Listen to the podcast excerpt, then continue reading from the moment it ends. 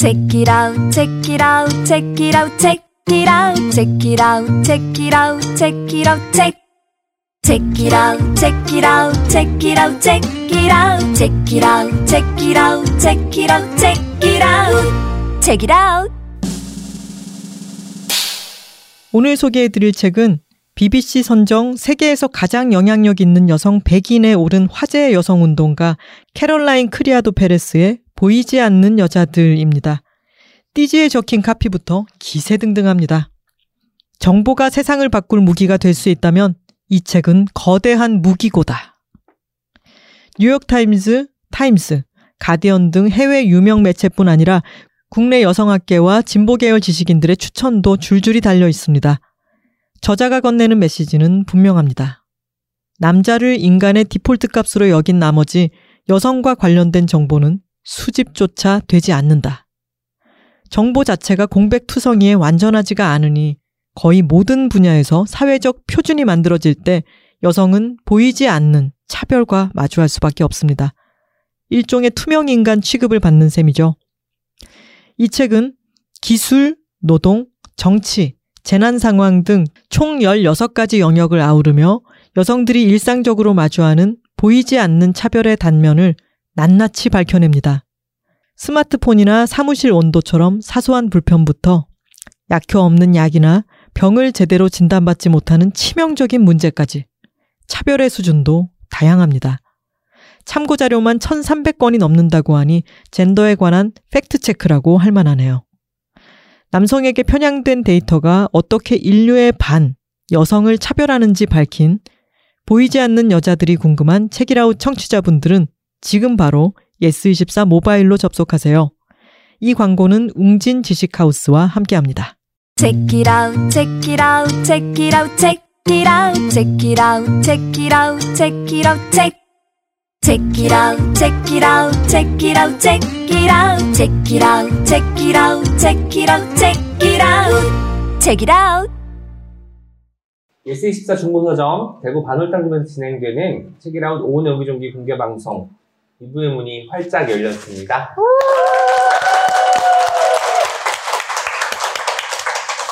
안녕하세요. 책읽아웃 오은의 옹기종기 오은입니다. 그리고 제 옆에는 김신회 작가님 나와 계십니다. 안녕하세요. 김신혜입니다. 하루 만에 뵙네요. 아, 그러니까요. 네. 이렇게 한 5분 만에 만난 것처럼 반가울 수가 네. 있을까요? 네. 제가 이 반월당점 화장실에 가봤는데요.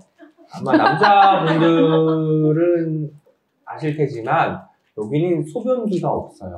깨끗한 화장실을 지향한다고 해서 남자 화장실에도 좌변기만 있는 화장실이 아. 있더라고요. 그래서 아, 참 특색 있다. 라는 생각이 들었고 제가 이 반월당점이 위치해 있는 골목을 좋아하게 됐습니다. 두 가지 가게를 발견했거든요. 하나는 베이커리 카페인데 이름이 뭐냐면 소문 듣고 왔습니다. 어, 봤어요.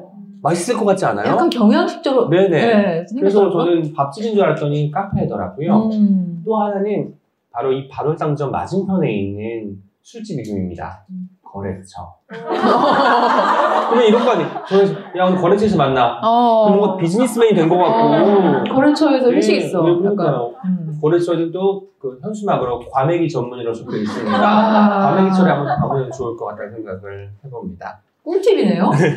먹는 이야기가 계속되는 것이 일부에서 우리가 아무튼 여름 이야기를 하면서 여름과 맥주, 초당 옥수수, 뭐 반려견, 푸콩이 이야기까지 이제 나누다 보니까 계속해서 먹는 이야기를 안 할 수가 없어서 이렇게 여기까지 온 것 같고요. 왠지 여름 이야기를 나누다 보니까 저는 사실 여름을 가장 좀 두려워하는 사람 중에 하나예요. 더위에 취약한 데다가 음. 모기한테 많이 음. 물리는 체질이어서 음. 여름하면 끔찍했는데 조금 좋아질 것 같아요. 그리고 S24 중고점에서 여러분 전기 모기채를 판매하고 있어요. 제가 만 원 상당의 그것을 일단 구입해서 가려고 하니까 가시는 분들 혹시 저처럼 모기를 굉장히 무서워하고 모기를 잡을 때 쾌감까지는 아니어도 오늘 밥값은 했다라고 느끼는 분들에게도 좋은 정보가 되지 않을까라는 생각이 드네요. 네. 2부에서는 앞서 예고해드린 대로 김순혜 작가님의 최신작입니다. 심심과 열심 그리고 여기에 얽힌 뭐 쓰고 읽는 것에 대한 시시콜콜한 이야기를 나눌 생각인데요. 네. 조금 준비가 되셨죠? 아, 근데 저는 지난 시간에 네네. 어제 방송 분이죠? 네네. 너무 약간 좀 잘 못한 것 같아가지고 지금 좀 다운됐어요. 음. 수 작가님께서 어떻게 자평을 하셨냐면 굉장히 엄격하신 분이에요. 그러니까 2년 1개월 전에 그 방송보다는 나았지만 나은 게 없는 것 같아요. 아니야 웃음 포인트가 적었다. 아, 웃지 않았던 사람들이 그리고 제 마스크 속에서 웃고 있지만 그게 썩 쏘일 수도 있지 않느냐. 그건 제가 얘기한 거 아니잖아요. 제 이야기지만 동감하셨잖아요. 아니에요. 저는 다? 한 번도 본 적이 없는데요? 아니 마스크 속에 있는 걸 어떻게 알아요? 아, 그게 뿜어서 나와요. 석소는 아. 있어요. 네. 그런데 다 진심으로 웃었다. 진심이었다. 약간 그런데 어떤 점이 부족했다고 느끼시는 거죠? 제 분량이 아, 약간 제가 분량. 약간 긴장을 했어요. 오늘. 아 니 사실 제가 깜짝 놀란 것이 아까 처음 만나 뵀을 때 질문지 옆에 빼곡하게 답변을 달아오셨는데 어떤 질문은 단답형으로 그냥 하시더라고요. 네, 어. 하기 싫으신가 보다 라고 했는데 긴장하셔서 네, 긴장했고. 그리고 그렇게 준비를 해오는 게 아니었어요. 아, 오히려 잘 못하겠네요 지금. 아, 뭔가 대본을 보고 읽어야 될 것 같으니까 네, 네, 네, 거군요. 네. 이분은 조금 저희가 내려놓고 시작을 하는 게 어떨까 싶어요. 뭐를 내려놔요? 그 뭔가 책을 잘 공부하고 이야기를 잘 해야겠다라는 이런 중압감을 내려놓자. 아 편하게 하자. 내 편하게 어 그래요. 뭔가 네. 이야기를 핑퐁처럼 주고받는 느낌으로. 어, 근데 안 돼. 우리 핑퐁 안 되잖아요. 자기 얘기만 하잖아. 벽보고 치는 거 아시죠?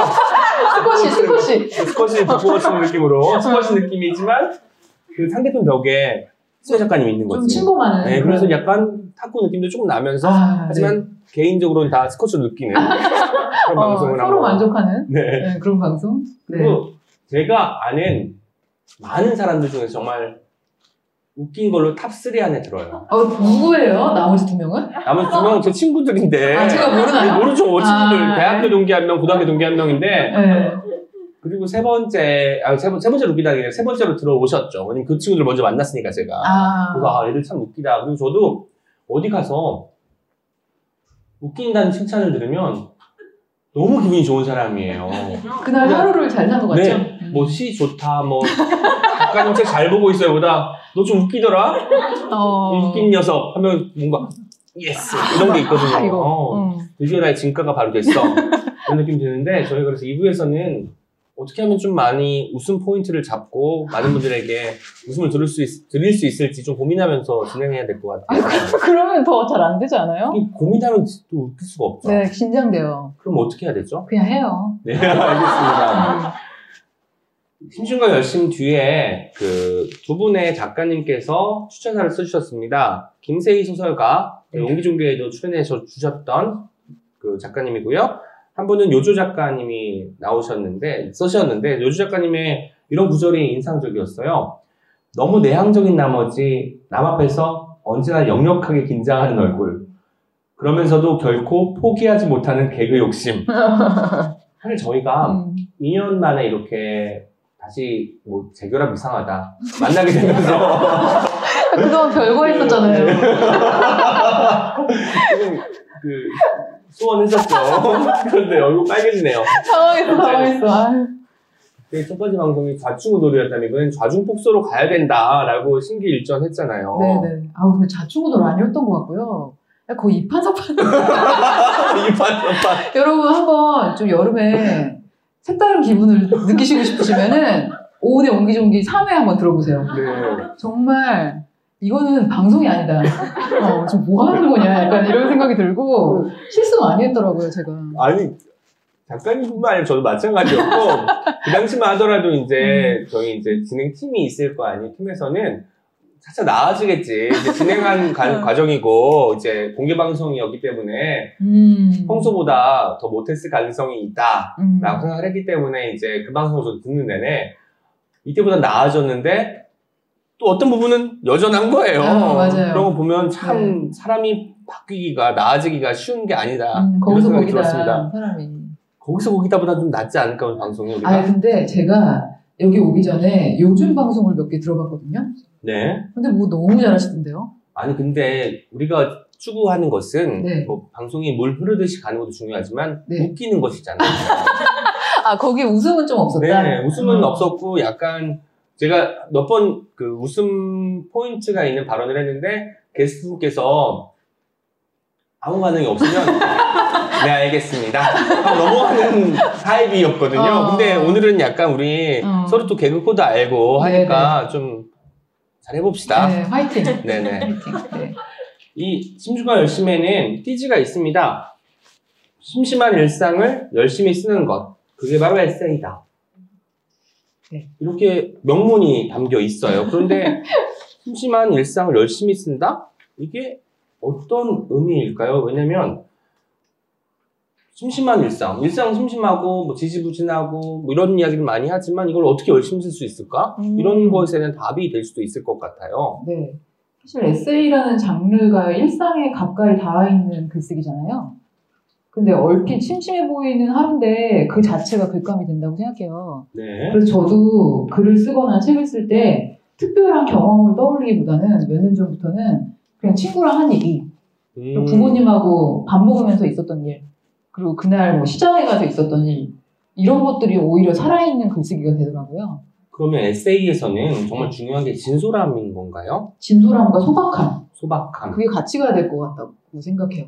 약간의 픽션이 가미되는 건 어떻게 생각하세요? 그 예를 들어서 막 그런 거 있잖아요. 10년 전 얘기를 소환할 때 네네. 내가 이런 리액션을 정확히 했는지 잘 모를 음. 때 있잖아요.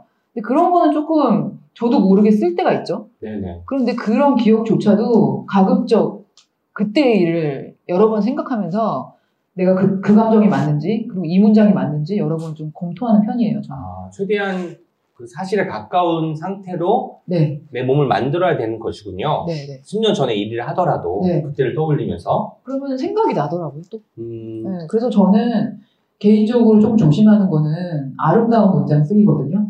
네네. 아름다운 문장을 쓰겠다고 생각하면 이게 산으로 가더라고요. 아 그리고 약간 내 일상을 미화하는 네. 것일 수도 있잖아요. 그게. 네. 그리고 제가 잘 보이고 싶은 거예요, 독자분들한테. 음, 막, 어, 여기 명문이고, 막 줄 짝짝 쳤으면 좋겠고, 그런 책을 쓰겠다고 생각하면은 점점 제 모습을 버리게 돼요. 그런데 우리가 어릴 때 일기 쓰기 하면서 다 약간 이런 식으로 미화를 하지 않았습니까? 네. 약간 사실 일기는 친구들은 읽지 않지만 선생님이 보는 것이기 때문에 약간 가족들이 뭘 하면 그렇게 화목한 분위기에서 밥 먹지 않았는데도 맞아, 맞아, 맞아. 뭐 하다못해 뭐 할머니가 내 밥그릇에 뭐 생선을 발라서 놔줬다는 둥 그런 적이 어. 없는데 뭐 이렇게 네. 써서 뭔가 가족 간의 온기나 화목함을 좀 강조하는 글쓰기 그리고 마지막에 참 즐거웠다 참 맛있었다 음. 참 행복했다 네. 이렇게 마무리를 지었잖아요. 네, 그게 가장 주의해야 될 점이라고 생각해요, 에세이에. 음, 참이 내가- 아닐 수도 있다. 참이 아닐 수도 있고, 만약에 밥을 먹다가 상을 엎었으면은, 상을 엎은 거에 대해서 쓰자. 음, 미워하지 말자. 그 생각을 하는 거죠. 미화하면 안 된다라는 네. 또 팁을 하나 얻었습니다. 네. 저희 첫 시간에서 아무튼 여름에 대해서 책 소개를 또 작가님께서 홈쇼핑 버전으로 잘 해주셨으니까 이번 시간에는 심심과 열심에 대해서 어떻게 소개해 주실지 아. 기대가 되네요. 심심과 열심은요, 일단 표지를 보시면, 여러분 보시면 이게 표지에 여러 가지 키포인트가 숨어져 있습니다. 이 위에 연두 색깔과 보라색이 있는데요. 연두 색깔이 디자이너분이 샤인 머스켓 색으로 고르셨어요. 그래서 저는 그 얘기를 듣고 너무 감사한 거예요. 이런 디테일까지 신경 써주셨구나.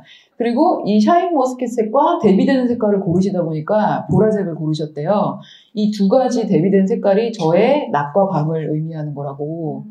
그래서 낮에는 음. 열심히 글을 쓰고 밤에는 개인적인 생활을 하는 나. 그리고 또 여기 그림도 저를 생각하면서 그렸다고 하시는데 여기 까만 개가 있잖아요. 이 개가 저의 반려견 푸콩입니다.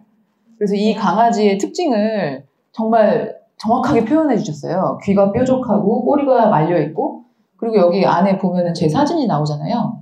보시면은 되게 비슷할 거예요. 반려견의 모습이.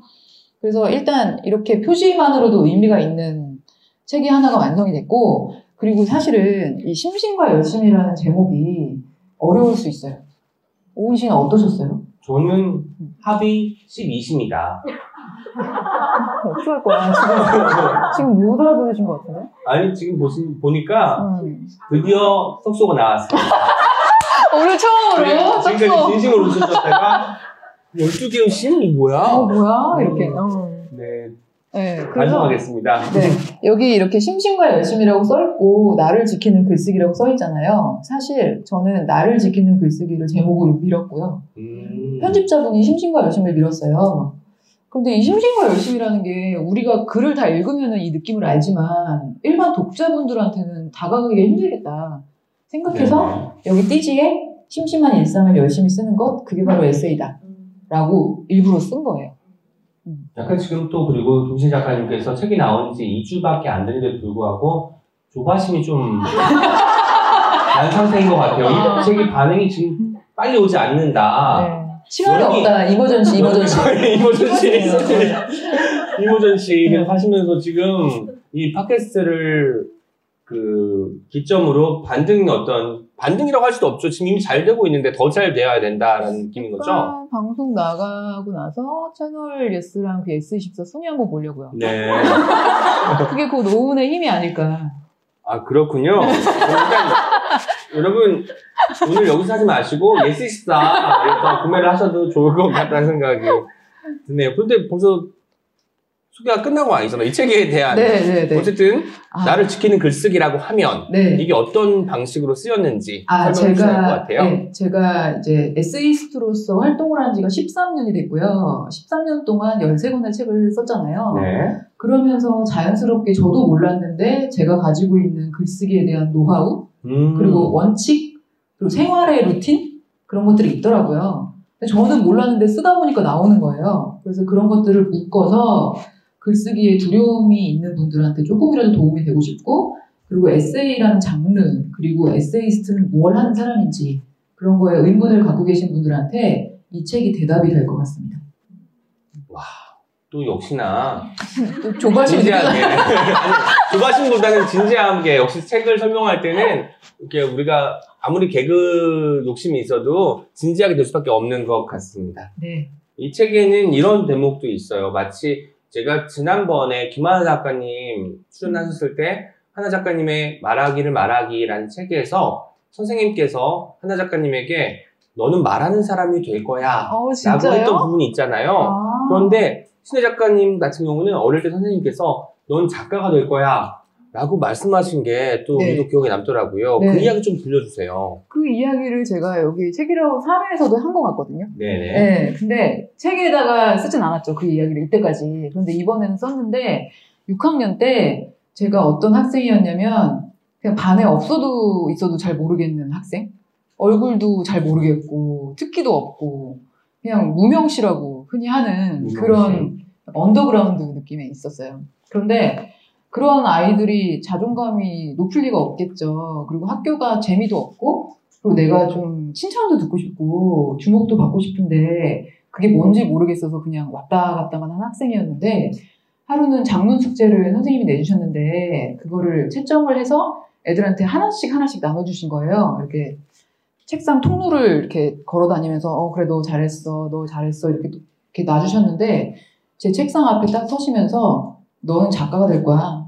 그러면서 장문 숙제를 나눠주셨어요. 그런데 그때 저는 그런 말을 태어나서 처음 들어봤기 때문에 네? 네? 막 이러는데 그 얘기를 주변에 있는 쥐꾸진 애들이 더 먼저 듣고서는 저를 막 놀렸죠. 아 뭐예요 선생님 뭐예요 뭐 6학년인데 무슨 뭘 작가가 돼요 그래서 얼굴이 정말 아무튼 여름 이 장미처럼 빨개졌어요 아니 그럼 비유를 할 때도 또 자기 책을 연결시켜가지고 아, 마침 맞게 책이 있네요 예. 네. 때마침 네, 이렇게 빨개져가지고 너무 당황을 했는데 집에 오는 길이 정말 기뻤던. 그래서 아, 나도 할 수 있는 게 있구나. 음, 아, 그럼 내가 글을 쓸 줄 아나? 약간 어렴풋한 그런 자신감이 생겨서 그날 이후부터 약간 글쓰기에 대한 두려움이 없어졌다고 하나요? 제가 그 에피소드를 언급한 것은 약간 이 책이 용기를 주는 책 같아서 그렇습니다. 여기서 사실 제가 처음으로 인상 깊게 여겼던 부분은 뭐냐면, 음, 처음에 그 김진애 작가님께서 방송 작가 일을 꽤 오래 하셨는데, 그때 이제 얻은 노하우를 가지고, 아, 하던 방송이 잘 안 돼서 엎어져서, 업경으로 엎어졌다고 하는 거 맞죠? 네.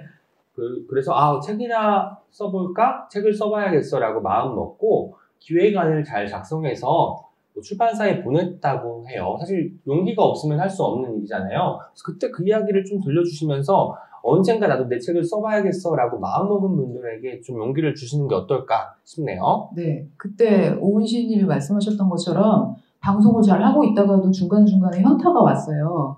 워낙 방송 일이라는 게 불안정하고 그리고 프리랜서로서 고용 안정에 대한 개념이 전혀 없기 때문에 항상 이렇게 발이 이렇게 땅에 안 닿는 상태로 산 것 같거든요. 그리고 또 특히나 방송은 제 글이 아니라 남의 말을 쓰는 직업이기 때문에 어떤 사람이 제가 쓴 문장을 발음해주지 않으면 그 문장은 날아가는 거예요. 그래서 좀 허무한 일이기도 했어요. 그러던 차에 준비하고 있던 프로그램이 없어지면서 하루아침에 백수가 됐죠. 근데 그때 문득 뭔가 이렇게 느껴져서 아 이제 다른 사람이 얘기해주는 내 글 말고 진짜 내 글 한번 써보고 싶어 라고 생각했는데 할 줄 아는 게 아무것도 없잖아요. 음, 그래서 그냥 무작정 서점에 가서 책 뒤에 보면은 서점 연락처가 나와요. 메일 주소랑 주소 막 그런 게 나오잖아요. 그래서 서점에 가서 좋아하는 스타일의 책을 막 20권 정도 뽑은 다음에 그 연락처를 수첩에다가 다 적었어요. 그런 다음에 제가 쓰고 싶은 책이 뭔지를 생각했더니 뭐 일본 문화나 음식 그런 걸로 얘기를 한번 해볼 수 있겠다 싶어서 기획안을 정말 처음부터 끝까지 써서 그 수- 출판사 한 25군데에다가 다 보냈죠. 그게 나온 책이 도쿄 싱글 싱글 식탁. 식탁. 네. 그 책 혹시 가지고 계신 분 여기 계실까요? 제가 가지고 있네요. 저도요. 네. 네. 두 명이나 두 있네요. 명이나 있네요. 성공적인 방송입니다, 지금. 그렇게 이제 처음에 작가로서의 첫 발을 뗀 과정이 어떻게 보면 드라마틱한 거잖아요. 물론 이제 20군데 넘게 이제 보내고 나서 출판사에서 연락 온 것도 꽤 많았고, 그 중에 이제 신혜 작가님께서 보시기에 나하고 잘 맞는 것 같은 출판사를 또 고르셔서 네. 에디터랑 이야기를 하면서 책을 만들어 나온 과정에 대한 얘기가 잘 쓰여 있거든요. 그래서 저는 어, 언젠가 나도 책을 써보고 싶다 하는 분들에게 그 챕터가 큰 용기를 줄 것 같았어요. 요새는 뭐 브런치에서도 이제 음. 작가가 될 수 있는 기회를 많이 열어주기도 하고 하지만 뭐 여러 가지 방법들 중에 하나가 더 는다고 해서 얘가 할 수 있는 가능성이 너무 넓어지는 거지 적어지는 것은 아니니까 그런 거 생각하시면 좋을 것 같고요.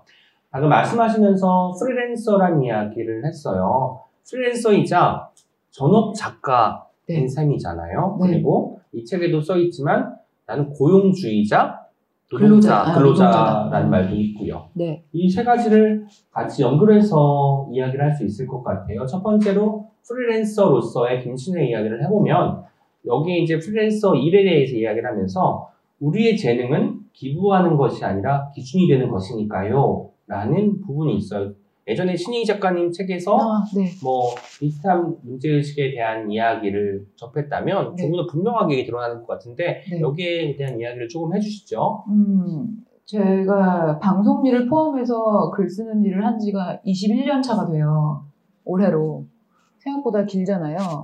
근데 그런 일들을 의뢰가 오거나 아니면 제가 응답을 하는 과정에서 항상 폐기 얘기를 안 하는 거예요. 음, 그걸 제가 물어보면은 겨우 억지로 대답을 해주시거나 아니면 그것도 또 돌려서 말씀을 하시는 거예요.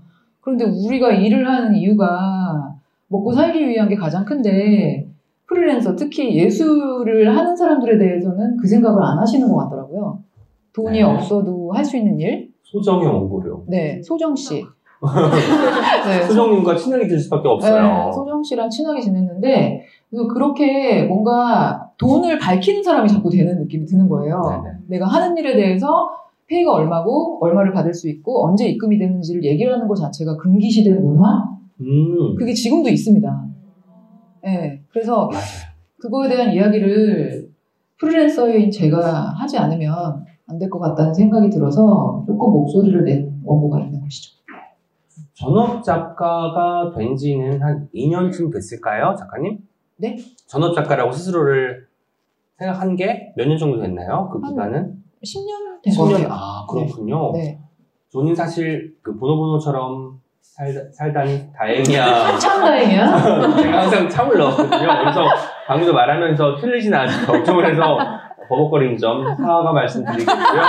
그것도 먹어보거든요. 사과도.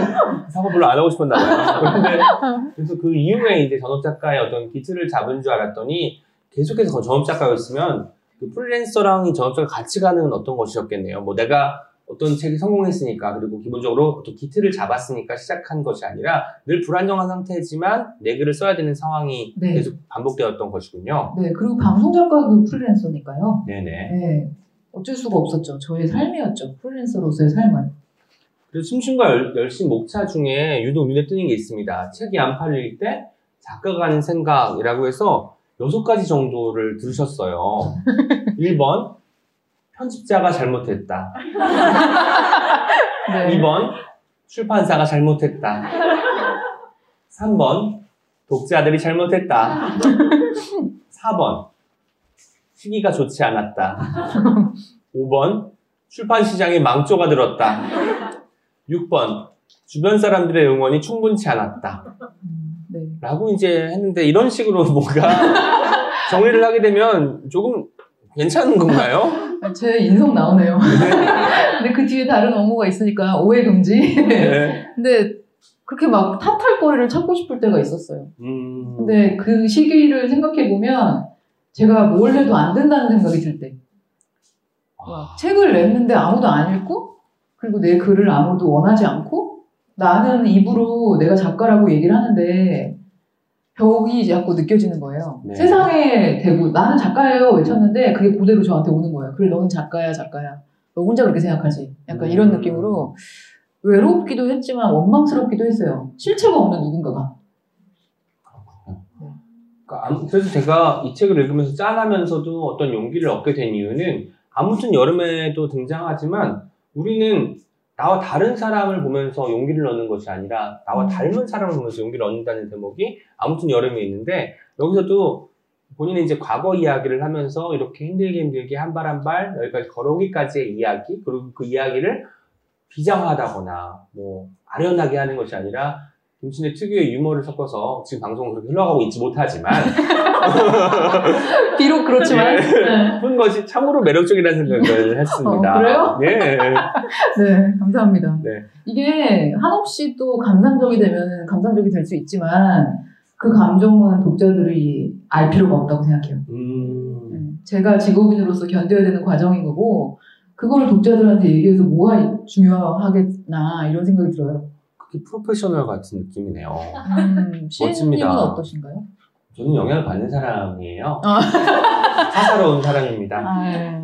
신중한 열심은 여러분 안 읽어보신 분들이 꼭 읽어야 되는 이유가 이 안에 명언이 정말 산더미처럼 있습니다. 제가 방금도 떠오른 명언이 있어요. 어, 글쓰기는 인간 관계와 비슷하다. 네, 네.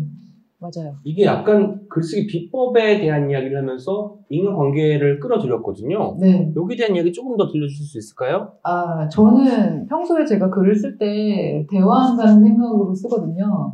그런데 제가 대화를 할 때 어떤 사람하고 이야기를 나눌 때 즐거웠는지를 떠올려 보니까 뭔가 이렇게 좋은 얘기만 계속 한다거나 아니면 배울 점에 대해서 계속 얘기를 한다거나 삶이란 말이지 라떼는 말이야 이런 사람이 별로 좋지 않았어요. 그러니까 만났을 때 어제 있었던 얘기 그냥 하고 요즘 음. 좀 짜증났던 얘기 그냥 아무렇지 않게 할 수 있는 그런 사사오, 사사로운 얘기를 할 수 있는 관계가 참 좋더라고요. 근데 저는 결국은 에세이도 그렇게 써야 된다고 생각하기 때문에 네. 예, 교훈이나 뭐 지혜 이런 걸 떠나서 그냥 우리 사는 얘기를 하자 이렇게 쓰려고 하죠. 꼭 어떤 글을 통해서 누군가에게 깨달음을 줘야 되고 사실 우리가 어떤 글을 읽고 나 깨달았어. 아니 그래. 다른 사람이야. 결심했어. 이런 거 없잖아요. 근데 글 쓸 때만큼은 나도 모르게 비장이 돼서 사람들에게 어떤 깨우, 깨달음을 줘야겠어. 울림. 울림. 음. 깨달음, 울림, 뭐 교훈 이런 걸 네. 주- 줘야 된다는 강박이 있는 것 같은데 그런 부분을 건드리면서도 진행하니까 조금 더 백자 앞에 마주서기가 편해, 편해지지 않을까라는 생각을 했었습니다. 네. 그리고 작가님이 매일 아침에 일어나면 집 안에 있는 작업방, 그러니까 침실에서 작업방으로 출근을 한다는 얘기도 굉장히 인상적이었어요. 그 루틴에 대해서 제가 잠깐 읽어드리겠습니다. 1. 월요일부터 금요일까지 작업방으로 출근한다. 주말엔 쉰다. 단, 평일에 작업하지 못했을 경우 주말을 반납한다. 2. 하루에 5시간에서 6시간 일한다. 중간에 30분 정도 티타임은 갖는다. 3. 업무를 제외한 할 일, 작업과 관련 없는 독서, 운동, 사적인 약속, 장보기, 빨래, 청소, 설거지는 작업 전후에 한다. 4. 일하기 전에 제대로 씻는다. 5. 퇴근 후에는 폼 롤러로 몸을 풀거나 스트레칭을 한다. 여기서 뭐 다른 거는 사실 좀 규칙적인 생활을 해야 된다. 그리고 많은 분, 소설가 분들이나 이런 분들이 가지고 있는 루틴하고 유사한 측면이 있는데, 일하기 전에 제대로 씻는다. 이 부분 뭔가 목욕재개가 필요한 것인가? 라는 아. 생각이 들게 하더라고요. 그런 약간 의식적인 건 아니고요. 안 씻으면은 자꾸 눕고 싶고 음. 중간에 글이 안 풀리면은 샤워하고 싶고 다른 거를 하고 싶더라고요. 막 머리를 긁는다거나 막 그리고 막 거울 보면서 아 피부 막 이러, 이런다거나. 어. 저는 그래서 씻는 걸 좋아하신, 아, 비누 모으시잖아요. 네. 오늘은 어떤 비누를 써볼까? 아, 그렇기도 하고요. 제가 작업을 위한 아주 작은 예의이자 준비인 것 같기도 해요. 어떤 글을 쓰기 전에 네. 일종의 그 리추얼 같이 네. 내가 씻고 나면 아, 나 글 쓰러 가는 사람이야 라는 네. 정체성이 심어지는 것이군요. 네, 그렇기도 하고 출근을 한다는 느낌도 강해요. 음, 아, 출근할 출근할 때- 때는 안 씻고 갈 수는 없으니까. 네, 약간 좀 그래도 옷도 입고 가고 그러잖아요. 옷도 입고 가죠. 네. 오늘 처음으로 약간 박장대성이 맞는데 그 옷도 입고 갑니다. 그 옷이라는 게 약간 이렇게 대외적인 옷? 네네. 네, 그런데 추리닝 이런 게 아니라 네. 이제 바깥에 사람들이 보기에 제가 일하러 왔구나 네. 라고 인정할 만한 옷. 네, 그래서 잠옷 입고 이렇게 안 앉으려고 하는 것도 있고요. 아, 잠옷 입고도 그래서 안 하는군요. 뭔가 작업복처럼 정말 일하러 갈 때 복장으로 앉아서 정장 입으시고. 그 정도는 아니지만 작업을 마치고 밖에 나갈 수 있는 옷을 입어요. 아, 네. 작업을 하고 밖에 나갈 수 있다는 것은 오늘 작업 마쳤으니까 나에게 어떤 보상을 해줘야겠다. 네, 이건가요? 뭐 장보기도 될 수 있고 아니면 친구랑 동친을 만날 수도 있고요. 동친? 동네 친구. 네. 네. 지금 알아맞힌 척 하는 거 봐. 동친 이랬으면서. 아니, 그, 아, 종친이라고 처음 들어가지고. 아니, 왜 종친에 종친 만날까? 뭔가 어떤 길을 받아야 되나 이런 느낌이 들어가지고. 제 연식을. 생각하면 종친애가 맞는데 그건 아니고 동친이었습니다. 그리고 폼 롤러가 등장했어요. 제가 최근에 저도 폼 롤러에 굉장히 많이 몸을 의지하는 편인데 어. 저는 폼 롤러가 아직도 너무 어려운 게 폼 롤러에서 굴러 떨어져 보면 안, 굴러, 굴러 떨어져 본 부분은 없을 거예요. 저는 굴러 떨어져 봤어요. 쭉 밀려가지고 맞아 맞아. 바닥에 몸이 오징어처럼 퍼지는데 음. 엄청 아파가지고 진짜 한동안 고생했습니다. 아우, 잘해야 돼요 진짜. 이게 롤러를 무시하면 안 되겠더라고요. 바닥에 매트 까셨어요? 매트가 없네요. 그래서 그래요. 여기 매트 팔걸요? 네. 네, 여러분. 우리는 회비가 있지만 공금이 있지만 저는 제가 총무기 때문에 제가 네. 직접 구입을 해야 됩니다. 그거 네, 아시겠죠? 매트 사가시면 좋을 것 같네요. 네. 네. 그럼 하루 일과가 아까 제가 읽어드린 것처럼 아침에 일어나서 씻고 출근을 한 다음에 글을 쓰고 뭐 그 사이사이에 뭐 다른 작업도 하면서 네. 끝나고 나면 이제 본인만의 시간을 갖는 것이라고 네. 근데 볼수 있겠네요. 사실은 그게 저의 원래 루틴인데요. 강아지가 왔잖아요. 네. 근데 아, 그 지난 시간에 말씀드린 것처럼 5시 반에 일어나잖아요. 엉망진창이 됐죠. 음, 지금은 거의 지- 작업을 못 하고 있어요. 작업을 못 할 정도예요? 네. 그럼 어떡하죠? 이렇게 기껏 얘기했는데 어떡하죠? 앞에 자를까요? 근데 그건 아니고 지금은 책이 나온 지 얼마 안 돼서 외부 행사도 되게 많고 그리고 평소 루틴을 지키면서 글을 쓸 수 있는 환경이 아니에요. 특강이 있다거나 아니면 음. 인터뷰가 있다거나 그리고 그 틈틈이 또 강아지를 돌봐야 되기 때문에 오늘 같은 경우도 그러니까. 네, 그래서 좀 조바심 안 내려고 하죠. 이런 시기도 있구나 싶어서. 저는 또 하나의 명언을 또 들려드릴게요. 명언, 명언 특집이에요? 심수가 열심은 명언으로 가르쳐 있습니다. 아, 글 쓰는 사람에게 필요한 덕목 중 하나는 적당량의 비관주의라고 생각한다라는 문장을 봤어요. 사실 그래서 저는 이상했던 게 아니 긍정적인 마음으로 음. 글을 대해야 뭔가 음, 뭐좀 예쁜 걸 쓸 수 있지 않을까 오밀조밀한 것에서 어떤 가치를 발견할 수 있지 않을까 생각했는데 비관주의 이야기가 나왔어요. 네.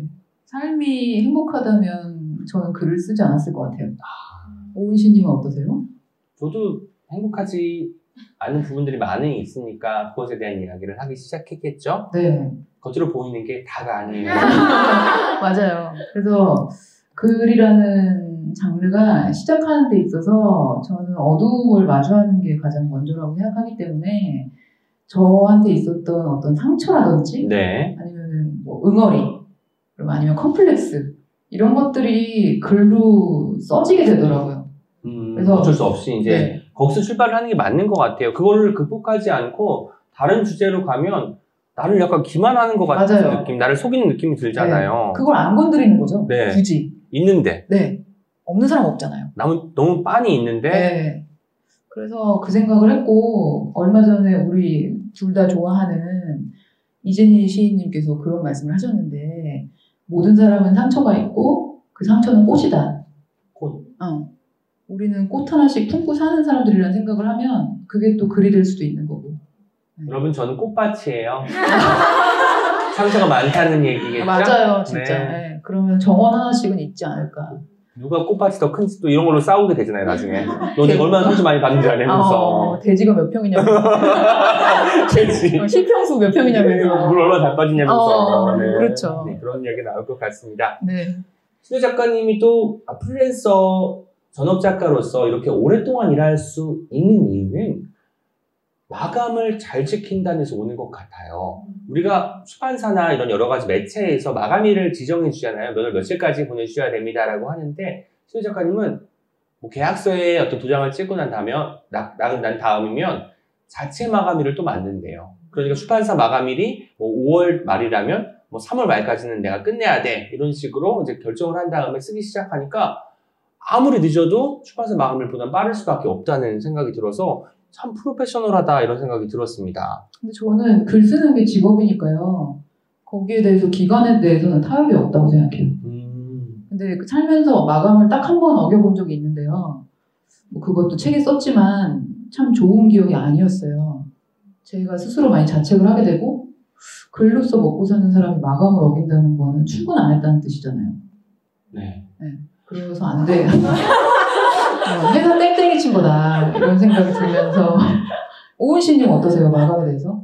일단은 김신 작가님은 저희 그 채널에서 엄지혜 기자님이 참 좋아할 필자라는 생각이 들었습니다. 아, 마감을 칼같이 지키는 분을 아주 아주 선호하시는 기자님이고요.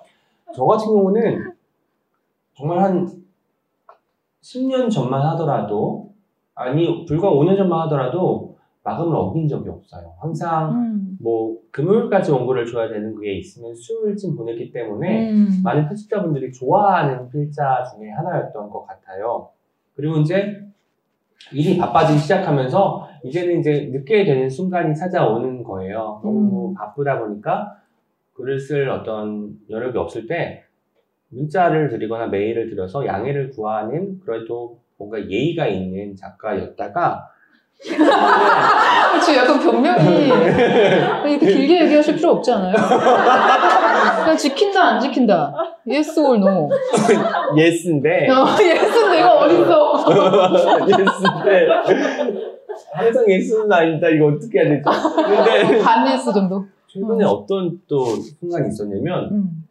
마감 자체를 잊어버린 거. 아, 그럴 때 있죠. 어떤 선택을 받은 거 자체를 잊어버려가지고 이게 단순히 뭐 시 한 편, 뭐 원고 한 개가 아니었고 꽤 많이 써야 되는 건데 이걸 깡그리 잊어버린 거예요. 아예 그래서 제가 그때 제 주변을 다시 돌아보게 됐어요. 내가 지금 잘 살고 있는 게 맞는지. 어. 아무리 바쁘다고 해도 저는 어쨌든 기본적으로 쓰는 사람으로서의 정체성이 가장 강한 음. 사람인데 그걸 잊었다는 것 자체가 자책하게 만들더라고요. 현타 왔겠어요. 엄청 왔죠. 그래서 어. 그때 이제 샤인머스켓을 먹고 싶었지만 뭘 잘했다고 뭘 잘했다고 샤인머스켓을 이거 뭘 잘했다고. 이거 뭘 네, 잘했다고. 껍질도 아까워, 네. 진짜.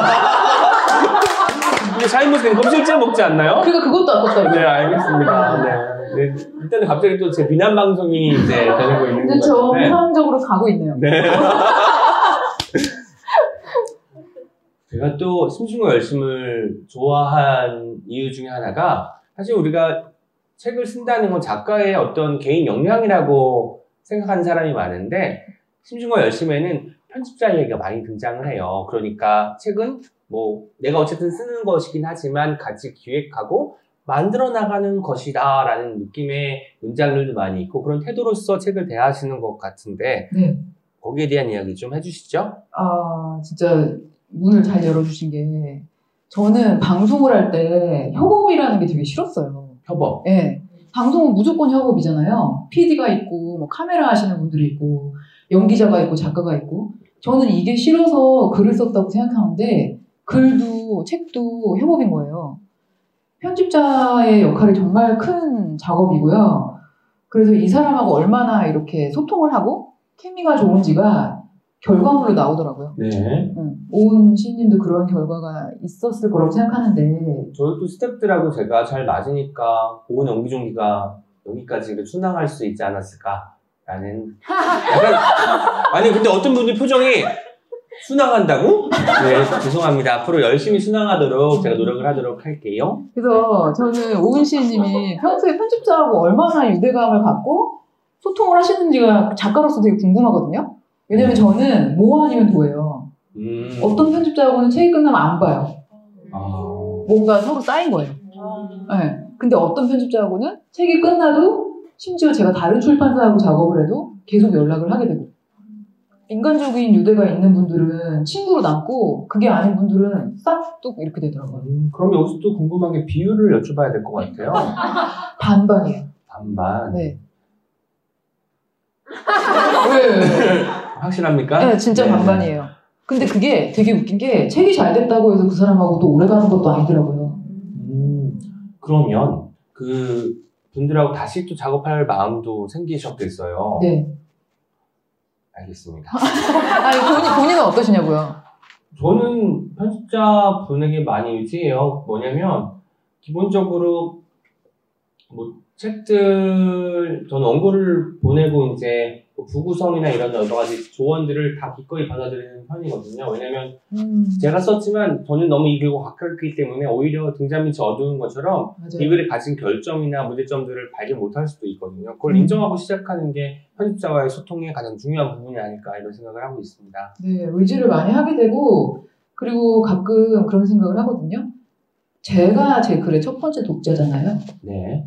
편집자는 두 번째 독자고요. 진짜 독자는 세 번째 독자인 거예요. 음. 네, 그래서 저는 항상 초고를 쓸 때 이 두 번째 독자가 어떻게 읽을지가 너무 궁금한 거예요. 네. 근데 여기서 나오는 피드백이 진짜 살아있는 피드백이기 때문에 이걸 주의 깊게 안 들을 수가 없고 그리고 책의 방향성을 정해주는 거기 때문에 웬만하면은 이렇게 납득을 하려고 하고 서로 협의를 많이 하죠.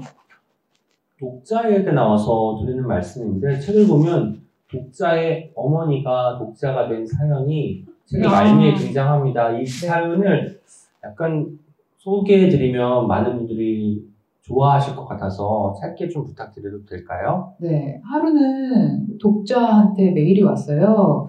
저는 대부분의 책의 앞에 제 메일 주소를 써놨기 때문에 독자분들이 저한테 손쉽게 메일을 보내시거든요.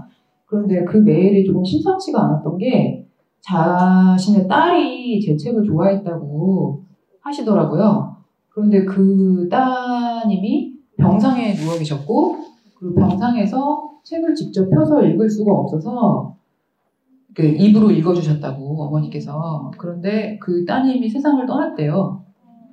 근데 그 세상에 세상을 떠난 딸이 접어놓은 책을 다시 펼쳐서 읽으면서 아 얘가 여기다가 도구지혈을 해놨구나. 그리고 이게 나한테 주는 메시지구나. 그거를 생각하면서 다시 한번 읽고 나니까 그 책 자체가 딸이 자기한테 남겨놓고 간 선물 같다고. 그래서 그 선물을 받게 해주셔서 감사하다고 저한테 메일을 주신 거예요. 제가 그 메일을 읽고 바닥에 주저앉아서 엉엉 울었어요. 저도 책 뒷부분에 등장하잖아요. 네.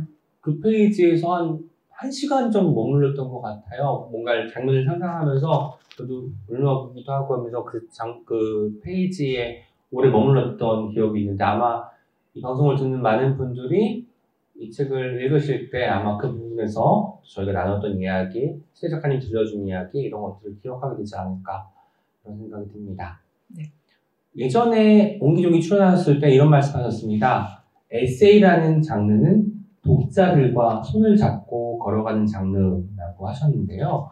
그런데 실제로 이제 에세이스트로 활동한 지가 10년이 넘었고 네. 독자들도 좀 변화가 있을 것 같아서 그 사이에 어떤 뭐 생각이 변화랄지 이런 것들이 있을까요? 아니면 여전히 손을 잡고 걸어가는 뭐 동료 같은 존재인데 네. 뭔가 전과 후가 바뀐 생각이 있다면 어떤 걸까요? 사실 전에는 제가 좀 좋은 말을 해야 된다는 강박관념이 있었어요. 초반에 아, 얘기했던 것처럼 교훈 줘야 되는 어떤 깨달음, 음. 교훈, 울림이 있어야 나는 작가다. 그 생각을 했는데 제가 그 생각을 하니까 자꾸 거리감이 생기는 거예요. 그렇잖아요. 이게 그렇죠. 제가 어디 딴 데가 있는 것 같고 그리고 독자분들하고 소통하는 자리에서도 네 감사합니다 이러고 있어요 제가 음. 그냥 딱 거기까지라는 생각이 딱 드는 거예요 그런데 이런 메일들을 자꾸 받고 그리고 제가 SNS를 열심히 하니까 댓글 같은 것도 주고받고 DM도 주고받고 하면서 독자분들이 저한테 원하는 거는 제가 어디 딴 데 있는 작가가 아닌 것 같다는 생각이 들었어요 그냥 옆집 사람 같고 같이 이렇게 술 한잔 하고 싶은 사람 음. 그리고 책을 읽을 때도 아 이 사람 되게 대단한 거 안 썼는데 이상하게 마음이 울리네 이런 거를 원하시는 분들의 그 리액션을 제가 경험을 하면서 아 나도 좀 들어가 봐야겠다 음. 그 속으로 그러니까 우리가 감동을 받는 곳은 뭐 그, 굳이 대서사시나 네 뭐 역사 활극 이런 게 아니잖아요. 활극이요? 뭐 스케일 때문에 아네 음. 감동을 받을 수 있으니까 그런데 그런 일상의 어떤 남들이 지나치기 쉬운 부분을 어떻게든 내가 잡아채서 네. 나만의 시선으로 기록하는 것 이게 어쩌면 그 감동의 시작 그리고 일상을 사랑하는 방법의 시작일 수도 있겠다는 생각이 듭니다. 네 그렇게 생각하고 글을 쓰니까 제가 더 일상을 소중하게 생각하게 됐어요 음. 내가 뭔가 보여주는 사람으로서의 작가가 아니라 나도 이런 삶을 살고 있어요. 라고 생각하게 됐고요. 그거를 가장 많이 깨달은 게 이 아무튼 여름이라는 책이었는데요. 책이 나오면 저는 주 독자층이 20, 30대거든요. 네. 제가 저를 좋아하시는 분들이 20, 30대예요. 그래서 근데 저는 이제 40대가 넘어가니까 항상 그 괴리감이 좀 있었어요. 제가 20, 30대 때는 같은 얘기를 하고 있다는 생각이 들지만 이게 시간이 지나니까 아 내가 멘토도 아니고 친구도 아니고 뭐 이모도 아니고 약간 약간 그런 생각을 했는데 아무튼 여름이 딱 나오고 나서 그 어떤 독자들이 구매한 그 나이대가 이렇게 퍼센테이지가 보여지는 그런 창이 있었는데 네. 제 나이랑 비슷한 분들이 제 책을 읽으셨더라고요. 40대 여성이 네. 이 책을 읽은 비율이 높았다. 네, 30대 후반, 40대. 30대 후반은 나오지 않잖아요. 30대. 저도 그 플랫폼을 아는데 이 초반, 중반, 후반 이게 안 나오고 네, 저는 그 받아들였어요. 네. 받아들였어요. 30대를 보고 후반이겠거니 그냥 후반이겠거니. 넘겨짚으신 거잖아요. 이거. 네. 네, 근데 알겠습니다. 가끔은 넘겨짚는 게 건강에 좋아요. 네. 그래서 그거를 딱 보고 나니까 제가 이렇게 어깨가 무거운 게 싹 풀리면서 아 내가 이 사람들한테 대단한 거 얘기 안 해도 되는구나 이제는 그냥 나 살아있는 얘기를 하면 그걸 또 들어주시는구나 그 생각이 들면서 너무 고마웠죠. 저도 왠지 지난 시간 돌이켜 보니까 그런 분들의 도움 덕택에, 지지 덕택에 여기까지 온 게 아닌가라는 생각이 들면서 숙연해지네요. 음, 그, 어쨌든 지금 에세이스트로 데뷔하시고 13권, 13년 동안 13권이니까 1년에 한 권꼴로 책을 출간하신 셈이에요. 네. 물론 많으면 많다.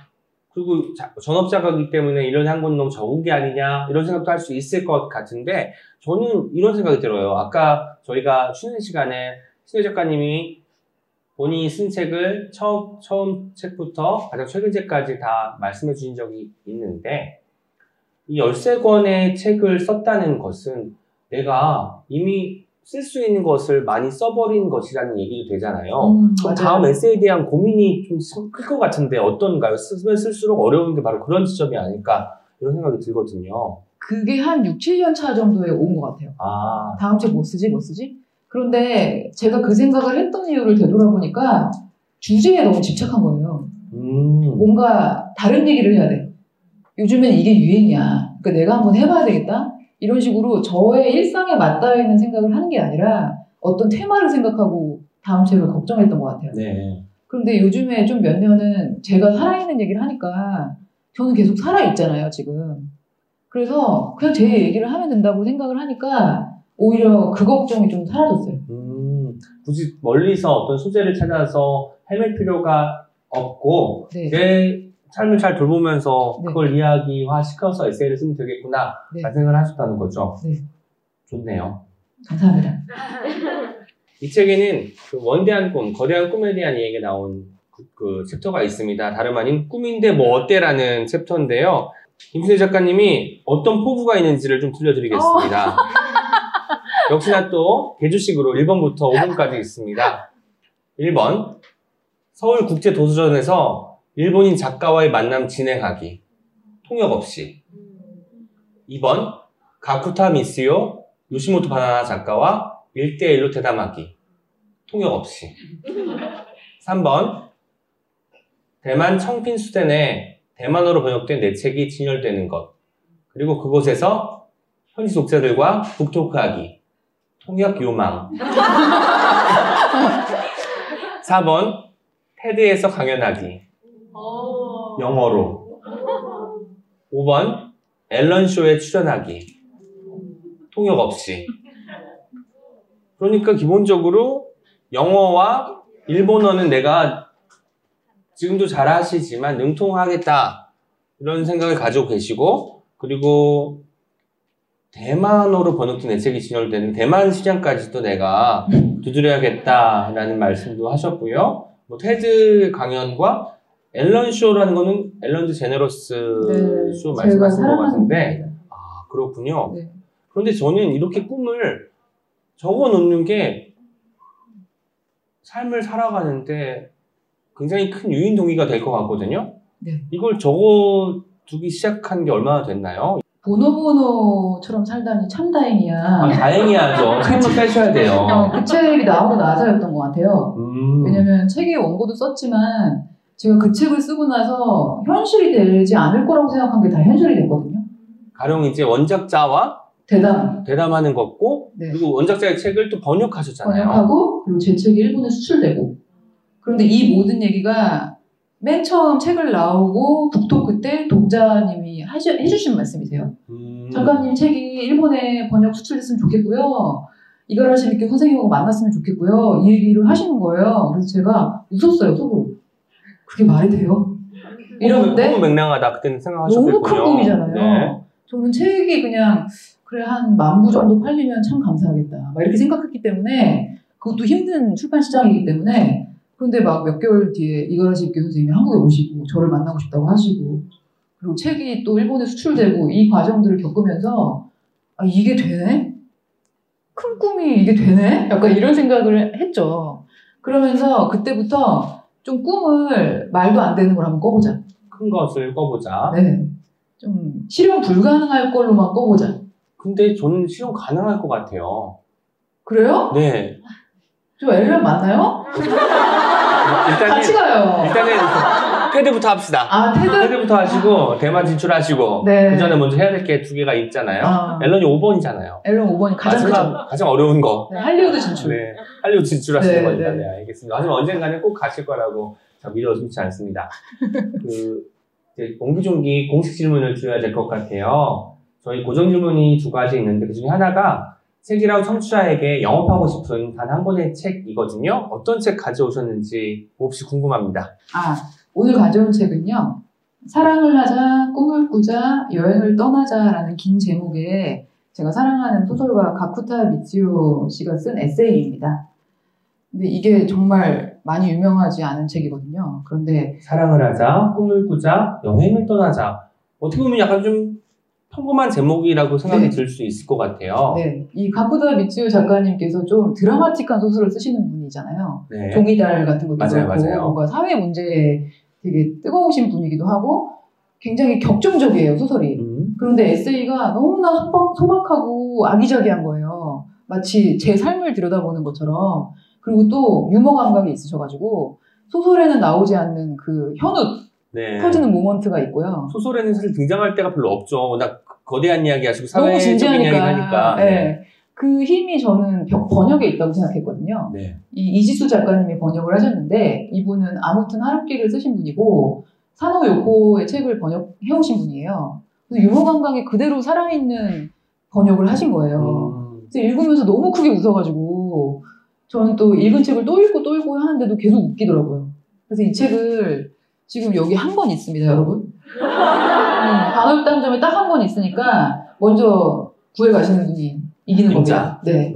이 책을 꼭 권해드리고 싶습니다. 두 번째 질문은 이겁니다.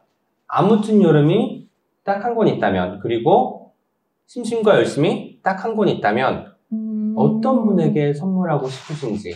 한 권 한 권이 있네요. 네. 두 권이네요? 권 있는 거죠. 아, 그럼 먼저 심신과 열심부터. 시작이니까 더. 네. 네. 심신과 열심. 나근님 오늘 포부가 심심과 열심 홍보거든요, 지금. 아, 잘 잘, 되는지 모르겠어요. 잘 됐나요? 아니, 아까 이분은 심심과 열심을 위주로 간다고 했는데 계속 아무튼 여름 이야기를 하시더라고요, 본인이 먼저. 아, 다시 할까요? 저 시간 많은데.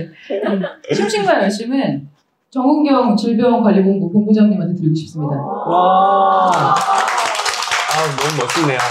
네, 이 본부장님께서 진짜 열심히 똑같은 생활을 몇 달째 하고 계시잖아요. 자기 직업에 대한 생각도 하실 수 있게끔, 그리고 얼마나 열심히 사는지 한번 되돌아볼 수 있게끔 선물을 드리고 싶다는 생각을 했고요. 그리고 아무튼 여름은 조금 무거운 얘기가 될 수도 있지만, 오늘도 여성분들이 많이 오셨는데, 사실 올 여름이 여성분들한테 참 힘든 계절입니다. 여러 가지 사건도 많았고, 그리고 마음이 참 어려워요, 저도. 그런데 지금 얼굴을 모르는 얼굴들이 자꾸 떠올라요. 어두운 곳에서 자기가 뭘 한, 내가 지금 무슨 짓을 한 거지? 내 진실이 누구한테 통할까를 많이 망설이고 눈물 흘리고 계신 분들이 자꾸 떠오르는 거예요. 그분들이 이 책을 읽고 조금이라도 웃으셨으면 좋겠어서 아무튼 여름을 그 얼굴을 모르는 누군가한테 드리고 싶어요.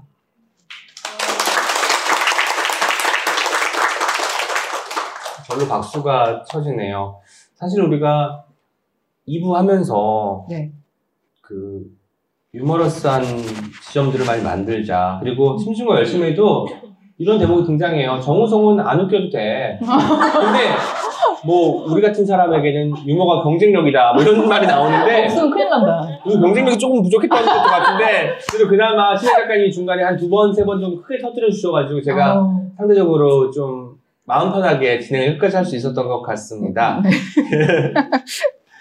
네. 그 언젠가 김신혜 작가님이랑 저는 스탠딩 코미디를 하는 것도 꿈꾸고 있어요. 왜냐면 어, 사실 저희가 지금은 좀 뭔가 어쨌든 방송이라는 것에 그 제약이라는 게 있잖아요. 책을 소개하는 프로그램에 뭐 게스트와 진행자를 만나서 책을 중심으로 이야기를 하다 보니까 어쨌든 정해진 포맷에 좀 맞춰야 되는 게 있는데 좀 자유롭게 이야기를 하면 저희 사석에서 좀 빵빵 터질 때 있었잖아요. 아, 정신을 못 차리고요. 집에 가면 배가 아파요. 과식하기도 했죠 그때. 과식을 해서 네. 배가 아프고 개그도 과식했어. 약간 유머 과식? 네. 체하더라고요. 그래서 그때 진짜 그런 거 생각하면 딱이거든요. 그리고 저희는 코미디언이 웃기지 않아요. 저희가 웃기기 때문에 그렇게 아, 이제 웃기는 그게 최선인가요? 막 이러죠. 어, 오늘 약간 저희 어떤 진 면목을 그래도 작가님 좀 보여주셨는데 저 여전히 그냥 별로 안 웃긴 사람 느낌으로 그냥 한 것 같아요. 되게 웃겼어요. 왜 그러세요? 표정이 진심 너무 하나도 없는데 어떻게? 아닙니다, 아닙니다. 진짜 재밌었습니다. 아무튼 2년 만에 만났지만 여전히 김수희 작가님은 편하고 유쾌하고 그런 것 같아요. 그래서 앞으로도 그 다음에 하나만 더 얘기해주면 안 돼요? 그 두 가지밖에 없나요? 편하고 유쾌하고. 유쾌하고 그런 것 같아요. 2년 만에 만났지만 김수희 작가님은 편하고 유쾌하고 편한 것 같습니다. 감사합니다. 다시 한번 저희 그 대구에서 진행되는 공개 방송에 흔쾌히 수락 그 메시지 보내주셔서 진심으로 감사 말씀드릴게요. 아, 초대해 주셔서 제가 감사합니다. 네, 이제 마무리를 하도록 하겠습니다. 예스24 중고서점, 대구 반월당점에서 함께한 책읽아웃 오은의 옹기종기 공개 방송, 아무튼 여름과 심심과 열심을 쓰신 김신회 작가님과 이야기 나눴습니다. 여름과 대구와 맥주와 이야기, 어울리는 것들이 네 개 모이니까 굉장히 즐겁고 유익한 시간이 아니었나라는 생각이 들기도 합니다. 이제 다 같이 책이라도 오은 연기종기 클로징 멘트로 마무리를 해보도록 할게요. 제가 다음 시간에 또 만나요 하면 여러분 안녕이라고 외쳐주시는데 내 안에 어린이가 있다. 열심으로. 최대한 일깨워서 안녕 이런 식으로 최대한 발랄하고 대구지게 해주시면 좋을 것 같아요. 한번 해볼까요? 네. 이제 실전입니다. 여러분 다음 시간에 또 만나요. 안녕! Check it out, check it out, check it out, check it out, check it out, check it out, check it out, check. Check it out, check it out, check it out, check it out, check it out, check it out, check it out, check it out, check it out.